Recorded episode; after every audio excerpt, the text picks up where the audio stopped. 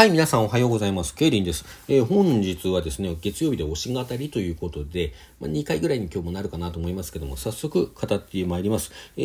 ー、本日はですね、まなみのりさんの話からしていこうと思いますね。というのはですね、この春に行ったライブで、あの、クラウドファンディングでニューアルバムを作りますよということが発表されていたんですが、そちらのクラウドファンディングが終わって、待ちに待ったそのニューアルバムがですね、完成して、先週私の手元にも届きました。エロープというアルバムですね。エロープ ELOPE。えー、こちら調べると駆け落ちって意味が出てくるんですけども、まあ、他に脱出とか逃げ出すっていう意味もあってね、うんと、まなみのりさというのは今年でみんな30歳になるんですよね。で、まあ、こういう節目の年に、えーこれからでないとできないことをやっていきたいとかあのこれまでのこう自分とねこう一つ真剣に向き合った上でこう前に進んでいくっていうことを意図したようなタイトルなのかなというふうに私は考えましたで1曲目がこの「Elope」っていうアルバムタイトルをある種映したかのようなというか、あの、ちょっと別の言葉で言ったかのような、 Escape というタイトルの曲です。まあ、こちらを逃げ出すとかね、あの、脱出するっていうような意味ですよね。で、曲の、まあ、歌詞の内容的には、おそらく恋人と思われる相手に対してこう私をここから連れ出していってよこう重なり合う2人すぐループしてこのままの私をどこか遠くへ連れて行ってよというサビに歌詞がありますけど、まあ、そういう歌の内容でねちょっとこうこのループしてる、今のところループしてるとかさ、うん、そういうところに何かこう焦りのようなものを感じるんですよね。うん、でだからこそこうここから連れ出してほしいっていうふうなことを歌っているという歌だと思います。え曲がねすごくこうジャジーでかっこよくて大人っぽくてあの歌唱もぐんと大人っぽくてですねちょっと今までのまみりになかったタイプだと思うんですよね。あのすごくとにかくかっこいいこれ名曲だと思います。はい。そして2曲目、2曲目は7分の5と言って、まあ、ブリッジ的な意味付けのね、あの、インストゥルメンタル曲になってます。で、それを経ての3曲目が愛してた。愛してたはあの先頃ですね、先にあの MV が公開されまして、その時もちょっとお話ししてるかと思うんですけども、タイトルの通り愛してた。愛してたんだけれども別れを選択したという、まあおそらくは女性のあの心境を歌った歌ですね。あのとても美しいスローバラードで美しくも切ないね感じのスローバラードで名曲ですこれも MV ほどあの具体的な情景というか、まあ、情景じゃなくてあのあれねあのどういう状況でその別れを選択したのかってことははっきりは語られていないんですけれども、まあ、だからこそこういろんな人に刺さる内容なんじゃないかとそういうふうに思いますね。えー、そして3曲目じゃない4曲目か。4曲目の「By My Love」「By」っていうのはあのバイバイの場合ですね。グッドバイの場合です、えー、さよなら私の愛。またはさよなら私の恋人というタイトルですけれどもあのまあ3曲目4曲目か。3曲目の愛してたとね。あの彼氏と別れた歌っていう意味ではちょっと重なるところもあるんですけども、こちらの方がより愛想尽かししてるような感じはあります。えーと、怒ってくれる人からは逃げてく君は子供みたいだとかさ、言い訳ばかりする君が大嫌いだとかさ、なんかすごく愛想つかされてる感じで、私のようなダメ男には非常になんかね、ぐさぐさくるような歌詞でございますね。えー、そしてまあ、ただそれだけじゃなくて、こう自分自身がこう、このまま居心地がいいけど、このままでいていいのとかね、そういう思いを、あの抱えた上でのっていうことも歌われているので、まあ、その大嫌いだとか言ってるのはこう自分に言い聞かせてそうそういう内容なのかもしれません。曲の方がすごく明るくてアップテンポな曲であの割と元気のあるねノリのいい曲なんですね。あのそういう曲調とこの歌詞を合わせて考えると非常にこうある種のユーモアっていうかね解約っていうんですかちょっと難しい言葉ですけどね解約的なところを感じさせるそういう歌でしたね。うん、うん。そして5曲目になります風前の灯火。これ普通の風前の灯火と違って前の字にセミっていう字が入ってるんですね。風、セミの灯火と書いて風前の灯火。この曲はね、もう大好き。これ今回一番好きかもね。1曲目も捨てがたいんですけども、でもこの曲が一番好きかな。あの、最初が教室の隅で君はいつも膝を抱えてっていう歌詞から始まるんですけども、まあ、そういう教室で出会った君と、あのその後2人で街に出ていくんだけれども、あの当初は2人だったけど今はあの自分一人でいるっていうところを歌った歌で、まあ、ある種この4曲目とか3曲目に、ね「愛してた」とか「By My Love の」こう B 面捨てられた側のこう心境を歌ってるというふうにも取れなくもないですね、まあ、必ずそう取らなきゃいけないというわけでもないですけどね作った人も違ったりしますしね。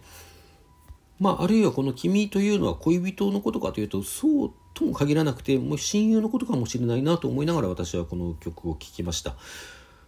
どちらにしてもね青春時代に出会ったその青春を共に過ごした大事な時間を共に過ごした大事な相手を今失っているという状況を歌ってでだけど強くなんてなれないよ今も弱音ばかりだよと言いながらでも立ち止まらないように僕は行くっていうことを最後に最後の方でねちょっと歌ってるっていう歌なんですね。非常にしみる曲もするようなあの曲で。割とねあの一つのリズムパターンが繰り返されていたりもしてあのそういうところでこうひしひしと胸に迫っていると迫ってくるところがあります。失礼。えー、そして最初のサビであの、無伴奏、アカペラの部分があるんですよね。これアカペラの部分っていうのは、えー、多くの場合は、あの、落ちサビなんかに使うことが多いと思うんですけれども、ここでは1サビに使っていて、これがすごくいい効果出してるんですね。こう、歌い出して曲がだんだん、なんかサビに向かってきたところで、ふっと曲、あの、音が全て消えて、アカペラでの声あの音がね声が歌が始まるというところがもうちょっとハッとさせられるような効果があってかつその後伴奏が戻ってきてっていう中でね後ろに後半に向けて盛り上がっていくというところも非常によくできているそういう曲だと思います。アカペラ部分の歌唱も素晴らしいですね。まめに最近本当にうまい。あの昔からうまかったんですけど本当にうまいな。ライブで聴くのが楽しみです。はい、そして6曲目は「変わらなきゃ」こちらはこれまでのあの相手がいた曲とはちょっと違ってあの一人の、まあ、女性かなと、まあ、歌い手が女性なんで特に女性かなと思うんですけども一人の人間のねあの独白的な内容で、まあ、タイトルの通り変わらなきゃこの変わらなきゃ変わりはしない。何一つ始まることもないって言って叫ばなきゃ届きはしない、まあ、そんなことをこうね一人で悶々と歌っているというような内容なんですけども、まあ、今言ったところサビの歌詞なんですけどねサビのところ曲調はこうむしろ高音も使っていて非常に開放感のある曲なんですよ。で、まあ、その曲と歌詞がこう相まってあのある種のアンビバレントをね形成していて非常にそれが面白い効果だなっていうのと、まあ、あと後半に行くに従ってやっぱりこうでも夢は諦めたくない。今夜私の中で小さく生まれた革命っていうね、あの、サビの後ろの方ではその、今夜私の中で小さく生まれた革命っていう言葉が繰り返されるんですけども、あの、まあ、その言葉が象徴する方向に向かってね、あの、未来が開けているよということを感じさせるような曲調でもあるなと思います。あの、まあ、ある種、これまでのまなみりの延長線上に一番こう近いというかね、あの、そういう曲でもあったなというふうに感じました。そして最後7曲目がハローという曲ですね。えー、まあ、こちらはね、あのある種、まなみり、まなみのりさの3人でやってきた、そしてこれからも3人でやっていくよよろしくねという一つの立場表明でもあり、またファンに向けての挨拶でもあり、ファンサービスでもあるっていう、そういう部分のある曲だと思いますね。まあもちろん普通に聴いても全然そういうことを踏まえなくてもいい曲なんですけども、例えばこう最初の部分のこちら B メロですかね。ほら楽しいことは3倍にして、そうだ悲しいことは3等分してっていう歌詞があったりするところに、この3人っていうことをね、前面に出している部分を見られたりします。で、こう、サビの最後ではね、これからもよろしくねとかさ。うん、で、やっぱり一人きりじゃここまではきっとたどり着けはしなかっただろう。きっとその心が分かった気がしたんだそのそういう歌詞もあのこれまでのねあの歩みというものを強く感じる歌詞ですよね。でまあそんな中にも時々こうみんなで大きな輪を作ろうだとかあのファンの方も向いてるのかなっていうことを感じさせる歌詞もあってちょっとこうファンそういうとこがファンサービス的だなっていうふうに感じました。あのまあ何にしても普通に聴いてもとてもノリが良くてねあのいい曲です。ノリがいいっていうのはねこれこういう曲調なんていうのかな、まあ、ある種ジャズ風というかちょっとロックある種のロック的というかまあそんなようなねあの曲でこれもきっと舞台映えすると思うんですよね。あのライブで聴きたいなってすごく思わせる歌詞です。あの同じそういう、まあ、ジャズ、まあ、ジャズロックかねどっちかというとロックなのかな？そういうジャンルよくわかんないんですけどね。あの、まあ、1曲目が非常にジャジーでかっこいいっていうことを言いましたけどもそれとは違ってハローの方は非常にこう明るい曲調なんですよね。まあ、この対比というのもなかなかねあの面白いなというかあの、まあ、1曲目がこれまでを抜け出したいっていう曲だったのに対してこれからを踏まえてあの先に進んでいくっていう曲になっているところもなんか対比を感じさせるそういうアルバム構成ですよね。全体を通してこう前半の方がこう誰かにまあ連れ出してほしいだとかあるいはこううんと何かもっとあのなんていうんですか、現実なりね、あの、将来っていうものを見据えてほしかったんだけど、見据えてもらえなくて別れたっていう、そういう、こう、相手に何か責任を期しているようなところがある曲が前半にあるなと思っていて、後半はそれに対して、こう、自分で立ち上がって進んでいく、あるいは、まあ、あのー一緒に頑張っていくっていうそういう曲になってるなと思っててこういうところにもなんかこうアルバム通してのストーリーみたいなものを感じるんですよね、まあ、制作者が一人なわけではないのであのそういうことを必ず感じなきゃいけないとかそれが本当のこのあのアルバムの聴き方ですというわけではないんですけれどもちょっと私はそういうところを感じてこう面白いなと思ってね。やっぱこうアルバムって通して聴くところにも面白さがあると思ってるんでね。あの曲このアルバムも、まあ、風前の灯火一番好きなんですけども、まあ、それだけ聴くということなくねもう何度も何度も繰り返して聴きたいなと思うそんなアルバムでした。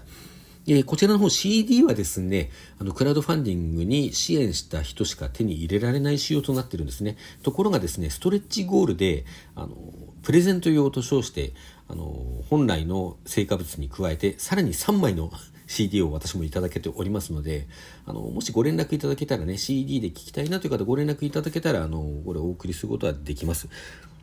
まあ、先着順なのでね、あの、そこのところはご了承ください。あの、またですね、まあ、そこまでしなくてもという方もですね、だけど興味あるなという方も、追って、まだちょっと公表はされてないですけども、追って配信でのリリースなり、あの、サブスクでのね、あの、